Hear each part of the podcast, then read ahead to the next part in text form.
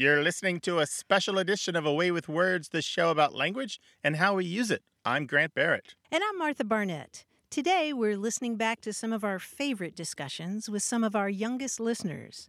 Kids do have a way of making you take a new look at words and phrases you've taken for granted your whole life. Martha, do you remember that call we had from John, the fifth grader, who was curious about. Oh my gosh, John. Oh gosh, how could I forget? Hello, you have a way with words. Hi, I'm John, and I'm calling from Dallas, Texas. Well, welcome to the show, John. Hi, John. We're glad to talk with you. What's going on? Well, first, I'm honored to talk to the Duchess of Dictionaries and the Sultan of Slang. the what of slang? The Sultan of Slang and the Duchess of Dictionaries. Well, I'm happy to talk with the Wizard of Words on the line. What'd you call us for, Wizard? I was watching TV, and, well, they described a character as a loose cannon. I know it has something to do with a real smart trap, i.e., someone who's a little bit of a smart aleck, but that's all I can think of.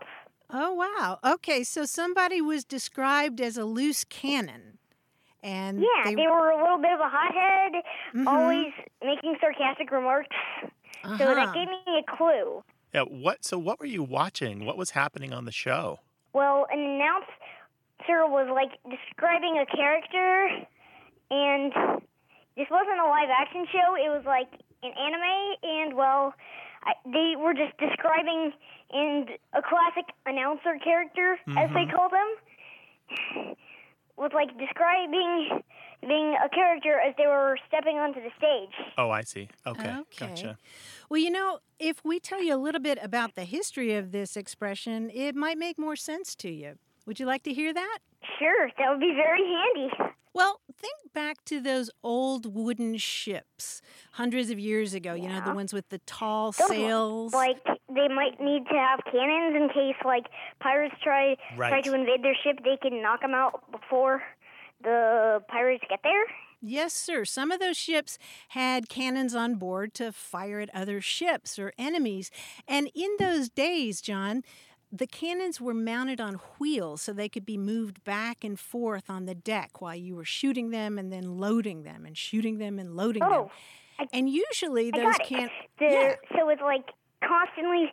So those cannons were constantly firing off, and I think that was used as like a metaphor for like a constantly firing off mouth, because it was you know constantly firing everything out.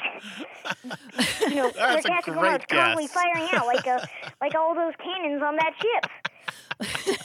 well, you're right that it's it's a metaphor, but you know, usually when they weren't using the cannons, those cannons were securely fastened to the ship. But imagine if they came loose, if if say the ship got into a bad storm at sea and you know just riding the seas like a roller coaster, you don't want that cannon to become loose because if it does, you can imagine what would happen, right? Kaboom! Kaboom! Kaboom! You sunk. pretty much pretty much e- even if the cannons aren't loaded they could they could go rolling along and hurt somebody or or slam into another part of the ship and damage it and so you're absolutely right john it's a metaphor for somebody who's unpredictable or uncontrollable just like a cannon rolling around on one of those ships when it's not supposed to You never know if it's going to accidentally fire, what it's going to crash into next, and and who is going to get bumped into and knocked over. bingo Who's gonna get knocked over? That's right. bingo So yeah, don't be a loose cannon if you can help it. Yeah, try not to. john you really do seem to have a way with words Absolutely. I get that a lot. I just have have a large vocabulary. I like kind it. of always have. Yeah, sounds like it. Sounds like you've got. Sounds like you've, you're. You definitely are a word wizard. I really appreciate you calling us. And you know what? I invite you to call us again sometime. Okay? Plus, I have stereotypical word nerd glasses. Oh, those are. That kind of gives it away. Yeah, me It too. kind of gives it away. Me too. N- nerds unite. so do i That's how we hide our secret identities. All right. Take care of yourself, John. It was a real delight to talk to you. See ya. All right. Bye Okay. bye. Bye bye Take care. Bye. Phew, Grant, I feel like I just got off a storm tossed ship myself. Absolutely. A little bit of a loose cannon there all the way around, I think. Well, here's something else that'll make you do a double take when it comes to familiar words and phrases. When an adult shares a term that they misunderstood when they were a kid. Tracy Jo Kalla in Madison, Wisconsin, wrote us to say that when her mom was growing up in the 1960s, she always assumed there must be some city called Random, and that Random, wherever it was, was the home of all sweepstakes and contests. And that's, of course, because announcers were always talking about how the winners were going to be chosen at random. Random, Oklahoma, a great well known city.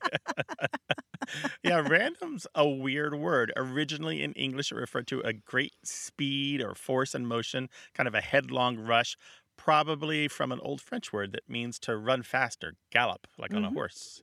Well, later we'll share some more questions from young listeners and more stories from adults about childhood misunderstandings. We'll be back with more in a moment, but first, did you know that A Way with Words is independently produced by a nonprofit organization and that the show receives no funding from National Public Radio, the Corporation for Public Broadcasting, the federal government, or any radio station? That means that we depend on support from listeners like you. So please take a moment and hit pause and go to waywordradio.org. Click on the three pink hearts and chip in to help make new episodes. Thank you. You're listening to a special edition of A Way with Words, the show about language and how we use it. I'm Grant Barrett. And I'm Martha Barnette. Today we're looking back at questions from kids. And one nice thing about hearing from our younger listeners is that they often ask about linguistic mysteries that you may have thought about once or twice, but then never got around to figuring out. Hi, this is Katie Fuller. I'm calling from Texas. Hi, Katie. Welcome to the show. Hi, Katie. I was wondering, is it pronounced caramel or caramel? You mean like the brown, sweet, sticky stuff that you might put on an apple? Yeah. Mm-hmm. And what got you to wondering about that, Katie? Okay, so my dad is from Nebraska, right? So he calls it caramel. So I call it caramel, but my mom calls it caramel. So I'm like, what? Uh huh. And where's your mom from? My mom's from Texas. Okay, so dad pronounces it with three syllables and she pronounces it with two, Yes. And you take your dad's pronunciation. Yes, I do. Why? I'm not sure actually. I kind of switch between them mostly, Uh-huh. but like I usually say ca- caramel. Mhm. I don't know why, honestly. You know what? That's exactly what I do. I grew up in Kentucky and I I go back and forth between those two pronunciations. But get this, Katie, there are at least 7 different ways to pronounce this word. Can you believe that? Seven? What? Yeah, so that first syllable alone, Martha, what is it? Three different ways to say that first syllable? Yeah, I mean, we're talking about the word C A R A M E L, which looks like it has three syllables, but in the United States, some people say caramel, some people say caramel, some people say caramel, and some people actually say caramel. And that's just in the United States. There are three other pronunciations in England. That's crazy. The three syllable pronunciation is one you hear mostly along the east coast of the U.S., all the way from Maine to Florida and, and into parts of Texas. But I'm not surprised that, that there's some difference because sort of the rest of the United States uh, tends to pronounce it the other way. Yeah. There's no one place that pronounces it only one way. There's always a scattering of both pronunciations no matter wherever you go, no matter where you Mhm. go. Yeah. I, I think I say caramel. My wife and I talked about this recently. I think I Yeah. say caramel most of the time. And when you add it on to another word like caramel corn, I can't imagine saying caramel corn. It just doesn't sound right. Caramel that- corn sounds right. Yeah, that's a good point. Do you eat caramel apples or caramel apples? I eat caramel apples. Yeah, yeah, me too. Me too. But when I'm talking about other things, like caramel. Right. Do you want a caramel sounds better than do you want a caramel? Mm-hmm. Yeah. Yeah, this tastes like caramel. But your family is representative of the, the same differences that we hear all across the country. There are all these different ways to pronounce it, and there's no one correct way. Yeah. Yeah. So, how do you feel about that? I think that's cool. I thought there were only three. Yeah, that first syllable can be care, cur, or car. The last syllable can be male, mill, or mel. And that middle syllable can either be uh or not pronounced. And so mix them up, and you got a lot of different pronunciations. yeah. You know, Grant, I realize I'm still all over the map when it comes to the pronunciation of this word. I don't know about the pronunciation, but I'm all over caramel when it's all over an apple, and then it's all over your teeth. all over my shirt, my fingers. Well, another youngster's question got us thinking about the long history of some abbreviations we use today. Hi, my name is Vivian. I'm calling from Indianapolis, Indiana. Welcome, Vivian. What can we do for you? I had a question. Why is the abbreviation for the word number, which is spelled N U M B E R, N O, if the letter O isn't anywhere in the original word? Oh, so you're thinking maybe it should be NU instead of NO as an abbreviation, huh? Right? I mean, like, probably. it's part of a set of abbreviations we have that are basically older than English, or at least modern English. It goes back to the Latin form of the word number. Um, it's one form of it was numero, very much like in Spanish and Italian today, N U M E R O. And Latin scribes abbreviated a lot of their writing, and the way that they abbreviated that word was in O with a little mark, or maybe the raised O with a line above it to indicate that the word had been shortened. And so that's it. And so we've just kept that Latin abbreviation through the millennia. Oh, wow, that's so cool. Yeah, and there's a few others like that. Um, pound is a classic example of that, like the mm-hmm. weight uh, LB for pound. Yeah, yeah. And the original Latin word is numerus, but that particular case, the ablative case, means in or with. Yeah, ab- yeah. we don't really have cases in English in that way, so it's kind of uh, lost on us. But yeah. Oh, cool. Thank you for telling me. Yeah, that's pretty much it. Thanks for calling. Really appreciate it. Thanks. Vivian raised a great question we take those abbreviations for granted, but then you start thinking, but wait, why do we abbreviate number as NO or pound as LB? But once you know the linguistic roots of those abbreviations, the answer is perfectly clear. The history is right there. You know, come to think of it, another example is the abbreviation for the English word ounce. Ounce comes from the Latin uncia, U N C I A, which is a unit of measurement. And this ended up in medieval Italian as onza. And that word onza was abbreviated as OZ. And we borrowed that into English as our abbreviation for ounce, OZ. That makes a lot of sense. I can just see the Italian traders not only giving goods to English speakers, but also language. Right, all that Italian wine. We'll be back with more calls for you in a moment. But first, help us keep bringing you more episodes with a gift to the nonprofit that produces this show.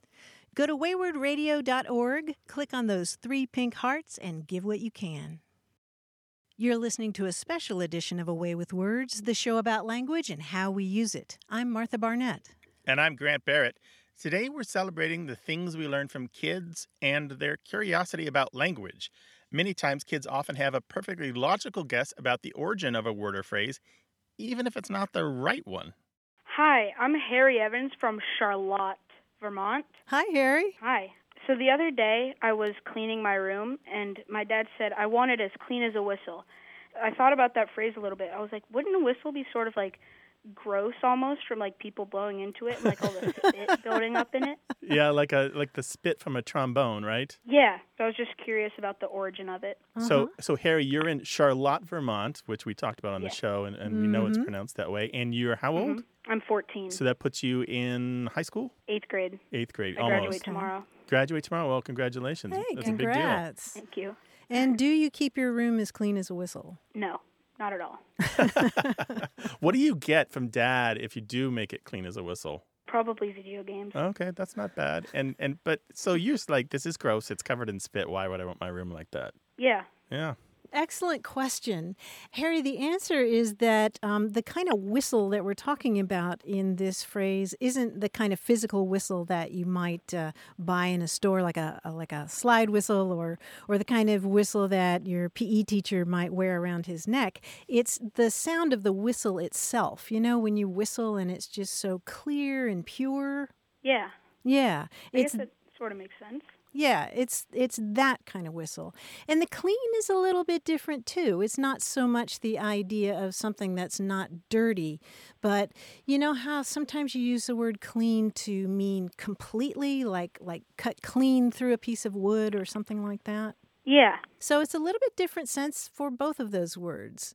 But clean as a whistle is is just as pure as the whistle of a bird. So the sharp sound that you make rather than the little thing that you blow into. Yeah, and when it uh, when it first shows up in uh, the 19th century in English, it's used interchangeably with clear as a whistle. Sometimes you say clear as a whistle rather than clean as a whistle. Cool. That's interesting. Yeah. Yeah, we think so too. Harry, thanks for your call. We really appreciate it. Congratulations on finishing eighth grade. Thank you. All right, take care now. Bye. Bye, Bye. Harry.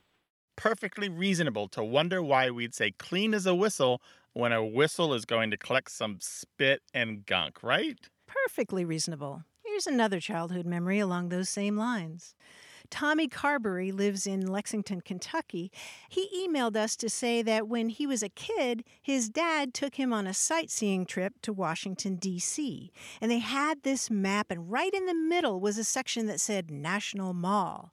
And Tommy writes, at this point in my tweens, in the late 80s, early 90s, I was obsessed with shopping malls, as most of us were at that point. The idea of getting to see the National Mall was just so thrilling.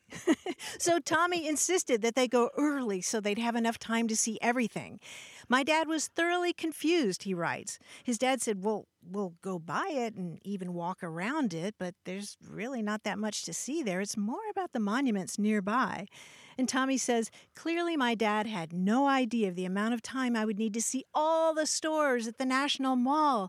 It must have everything, even a Banana Republic.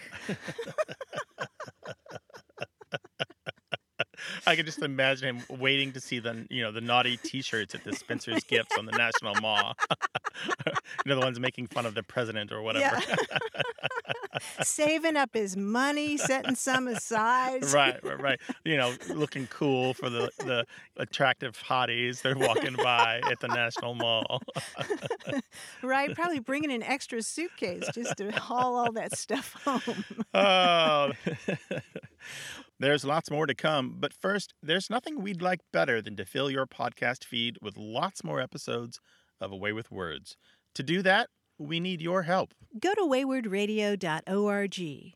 Click on the three pink hearts and give what you can to help us keep bringing you shows that offer new ideas and fresh perspectives about language. You're listening to a special edition of A Way with Words, the show about language and how we use it. I'm Martha Barnette. And I'm Grant Barrett. Today, we're remembering some of our favorite conversations with some of our youngest listeners and with their parents. Yeah, we often hear from parents and kids who listen to the show together. Maybe the family's listening in the car while they're out running errands. Or maybe they're discussing words on the way to or from school. That can lead to some very revealing conversations.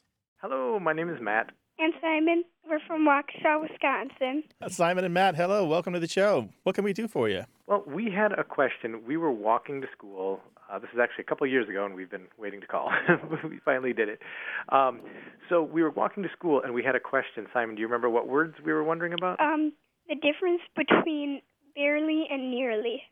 I was trying to think about it for a minute because they seem similar, but then I was I used sort of my dad uh, kind of approach was like, well, if you pardon my my my bluntness, but if you nearly poop your pants, then you almost did, but you're you're in the clear. If you barely pooped your pants, it seemed like you just a little bit not good, better go change. So that was my dad's approach at translating it and putting it in a very uh, very clearly painted sort of setup for Simon. So and we've kind of explored that because it's there's sort of subtle opposites. But Simon, you had one too, right? What was your your Um, thought on it? Like if you nearly fell off a cliff, you like barely hung on. And then if you barely fell off, you nearly hung on. Yeah, kind of. Yeah, yeah, it's true. It's all about those circumstances, right? So there's a, you might almost think about it as a timeline where there's an event and nearly is before the event and barely is after the event, right? Right, right. It's th- th- it seems like it gets because when we were trying to look at opposites, you couldn't say like I nearly died versus I barely died. Right. Mhm. There's a completeness in you know it, it works if there's it seems to work only if there were like shades of something in a sense or or um, yeah the t- timing wise it seems to fit that. Yeah, so it's more about chronological, it's more about time than it is about them being opposites. That's so interesting because I think of it in terms of space. I'm thinking visually. Like if I reach my finger out and I nearly tap you on the shoulder, I didn't really tap you on the shoulder, but if I barely tap you on the shoulder, I've crossed a line. But it's the way. lightest of touches. Yeah, Yeah. yeah. So Mm. yeah, time and space are, are the Mhm. keys here. I think. I love it that Dad immediately went to the bod- bodily functions for the explanation, and the son's got the classy one. He's talking about cliffs and Yeah. falling. Nice going, Simon. Way to be the adult, kid. You know, Grant, putting aside the part about pooping in one's pants, Simon really did ask a nuanced question, didn't he? yes, he did. Yes, he did. And bravely asked it, indeed. Well, we've been talking about how questions from kids often make us stop and think about why we say the things we do. And then there are those funny childhood misunderstandings we still remember. Joshua Minton left us a voicemail, and he said, I couldn't have been older than four or five playing baseball with all the older neighborhood kids. They let me have a quote unquote home run. So all the kids were yelling at me to go home, run home. My house happened to be across the street, so I thought they all wanted me to leave. I literally turned around and ran home instead of running the bases. I think I've seen that in a movie. Well, you know, I had something somewhat similar happen to me when I was probably in junior high and I was on the church basketball team and I had warmed the bench during the first half of a game and they put me in in the second half and I had forgotten that they changed which goal you're supposed to go to at Mhm. halftime. And so I stole the ball and I was so proud of myself. I was running and running and I heard people on the sidelines saying, "Go, go, go." And so I kept going to the basket. I made a layup, but of course what they were saying was, "No, no, no." oh, no. Well, at least my team was. I guess the other team was saying go. You go, scored go. in the wrong basket. How long did it take to live that one down, I guess? Uh, I wonder. I still haven't. Nightmare fodder when you can't sleep. and when I do sleep, I dream about yeah, about when it. you do sleep. You know, I could also identify with this story from Sam in Nichols, New York. He wrote to say that he was confused as a kid when he heard the song Home on the Range. You know, it has that line about where seldom is heard a discouraging word. And little Sam wondered why in the world being out on the range made that word seldom discouraging to cowboys, where seldom is heard a discouraging word. And I thought the same thing. I could not for the life of me figure out why that particular word, seldom, was such a bummer for cowboys. That's wonderful. What a what a odd parsing of that sentence. But I get it because it's it's a odd phrasing for a child. It's not. is. it's a seldom it's poetic heard. phrasing or literary phrasing. And we'd love to hear some encouraging words from you. So if you like what you hear and you want to help us make more episodes in the coming year, please chip in what you can to support the nonprofit that produces this show. Every gift makes a difference. Make yours right now. Go online to waywordradio.org, click on the three pink hearts to donate, and thank you very much.